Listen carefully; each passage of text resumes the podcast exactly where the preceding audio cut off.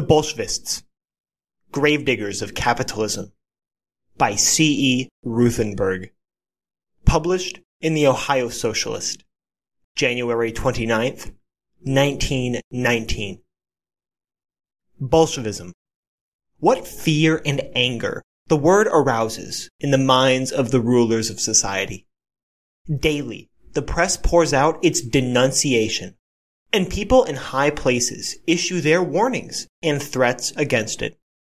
Bolshevism is anarchy. It means rioting and bloodshed, wholesale murder and destruction. It means the collapse of orderly society, the breakdown of production, and consequent misery and poverty.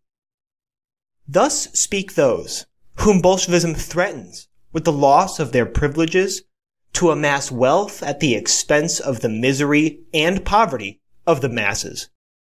And with this lurid version of what they term a new movement of the dregs of society, they desperately seek to inspire the masses of the people. Why does Bolshevism arouse such dread and anger among the exploiters of the workers? Why do they fear it so? And why these threats of merciless suppression? Is Bolshevism really something new? Is it something that the working people of Europe have just discovered? Something to which they were driven, perhaps by the suffering and misery resulting from the World War? Marx and Engels furnish answer. The answers to these questions are to be found in the writings of Karl Marx and Friedrich Engels who formulated the scientific principles underlying the modern socialist movement. By examining these principles, as stated in their writings, particularly in the first working class platform, based on the development of capitalist industry, the Communist Manifesto, we can find out whether Bolshevism is merely the bursting forth of too long suppressed popular unrest, or whether it is the culmination of a working class movement guided by sound, scientific principles. Marx and Engels said that the history of the past was the history of a class struggle. They said that in each period of the past, there appeared a ruling class, rich, powerful, living in luxury and splendor, and an exploited class, which worked hard and long, but enjoyed little of the wealth it brought into existence. They said that in the past, the struggle between these classes had resulted either, quote, in the revolutionary reconstruction of society or the common ruin of the contending classes. In modern society, this struggle presents itself, they said, in a conflict between the capitalists, who own the factories, mines, and mills, and the means of production generally, and the workers, who have to sell their labor power to these capitalists in order to earn a living. How the workers are robbed. They said that since the capitalists own the things that the workers must use in order to earn a living, the capitalists have the whip hand and that they compel workers to sell their labor power for much less than the value of what they produce. In fact, they argued that the workers usually receive in the wages paid them only just enough to buy the necessities for a poor sort of living for themselves and to provide for the raising of children so that the line of workers might not be exhausted. The workers produce the amount of wealth they receive in wages in two, three, or four hours, depending upon the technical development of industry but they are compelled to keep on working up to eight, ten, or 12 hours. And during the hours they work over and above the time required to produce their wages, they produce surplus value for the boss. They said that naturally, the workers attempted to improve their standard of living by an effort to secure more of the wealth they produced, and that the capitalists resisted this effort of the workers in order to keep them as much as possible of the product of industry for themselves as profits, and that consequently there was a class struggle between the workers and the capitalists. That Marx and Engels were right. Any working person who thinks at all about the facts of how they gain their living, must admit that they must secure the consent of the capitalists or their representatives in order to work. They know well enough from bitter experience in hunting for a job that they receive in wages only about enough to feed, clothe, and house themselves and their family, and sometimes even has a hard struggle to get that, they know extremely well.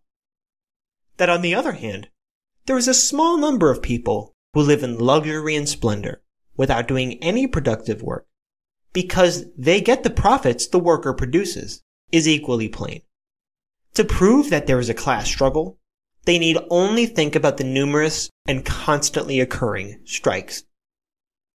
Class government. Marx and Engels said further that the governments in all capitalistically developed countries were instruments of class rule, that they were controlled by the class which owned the machinery of production, and that the power of government was used to uphold the system of exploitation and to suppress the efforts of the workers to win their freedom. That they were right in this, also, we can easily prove by the acts of the governments of capitalist countries. Even in those countries, which have the most democratic institutions, the governments are class governments, quote unquote, committees for the conduct of the common affairs of the bourgeoisie. In the United States, the workers have the ballot and are in a majority. But the capitalist class controls the means of information. It controls the newspapers, the schools, the colleges, and the pulpits. And through this control, it is able to mold the minds of the voters so that they elect to office people who uphold their class interests. And when they are unable to control the voters, they can always win over the quote unquote good people elected to office by the pressure they can bring to bear through their economic power and promises of preferment. Consequently, the government of this country, as is proven by its acts, is greatly concerned and constantly engaged in passing laws conserving the interests of the capitalists, but never legislates in the interests of the workers. The way to freedom. Marx and Engels pointed out that the development of the means of production was bringing larger and larger masses of workers together in industry, and that the system of production was changing from individual production to collective production.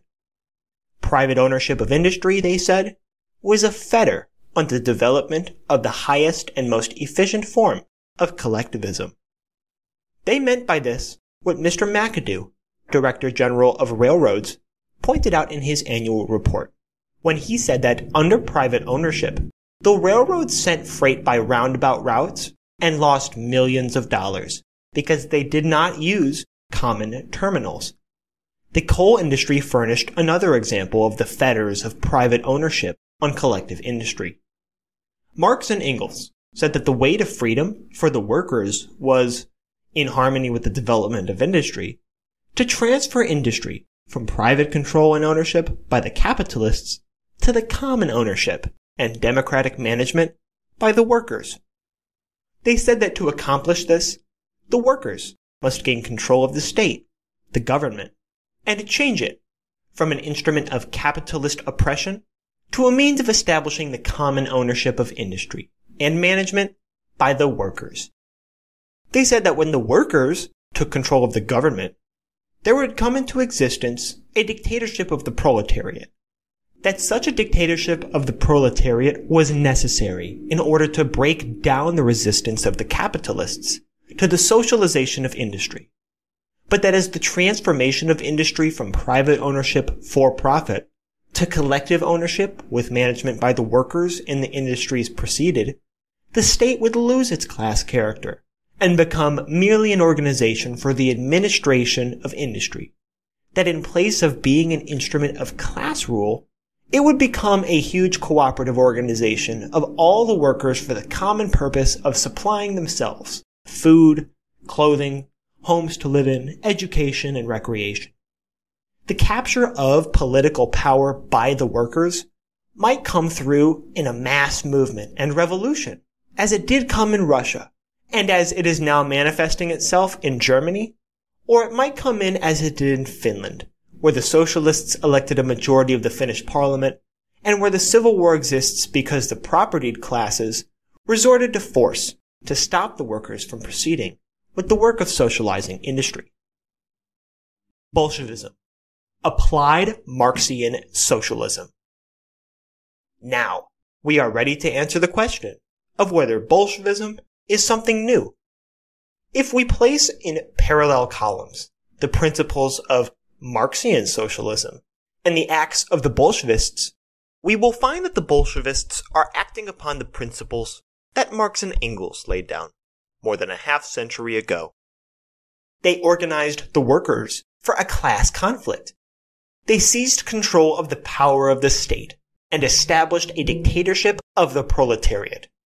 They are using the power of the state to wrest control of industry from the hands of the capitalists and to build up a democratic administration of industry by the workers. In the period of transition, the power of the state is being used to establish collectivism and democratic management. This process wipes out of existence the capitalist class and as this class disappears, being absorbed in the ranks of the workers, and its power of resistance ends, there disappears with it the coercive power of the state, and industrial democracy takes its place. Bolshevism is not something strange and new. It is not a blind raging force of destruction. If at present its triumph is accompanied by bloodshed and destruction, it is because the bankruptcy of capitalism precipitated a cataclysm and the workers are obliged to build the new order amidst the wreckage of the old and with those who profited from their former oppression and exploitation, placing every obstacle possible in their path. Bolshevism is Marxian socialism in action. It is the social revolution underway. It is the workers on the road to victory and a better world. We are not immune. The capitalist owned newspapers are shrieking loudly against Bolshevism. They are lying about it. They are resorting to the most desperate measures to poison the minds of the workers against it. The reason why they do this is clear. They know that the exploitation and oppression of the workers in industry exists in this country as it exists in Europe. They know that the socialist movement in this country has and is carrying on the same kind of campaign of education and organization among the workers that was carried on in Russia and in Germany, and that the time is coming when the workers here will engage in the same struggle for their emancipation that is now going on in Europe. They know that this struggle will not be precipitated by the schemes of a few individuals, but that it will be the logical result of the historical development in industry. The Bolshevists are the gravediggers of capitalism and the builder of the new world. They are removing the wreckage and debris of a bankrupt system of production and putting in place the foundation on which will be erected the structure of a new society, the better and a more beautiful world of the future. It is because the gravediggers of the system that give them great weal and luxury are at work that the capitalists rave and are filled with fear and dread. For the workers, the present is the period of hope and joy in anticipation of coming happiness. Thank you for listening to this reading from the People's School for Marxist Leninist Studies. Follow us on Twitter, Facebook, Spotify, and Instagram. Join us on Discord. Support us at newoutlookpublishers.net and visit peopleschool.org to sign up for free classes.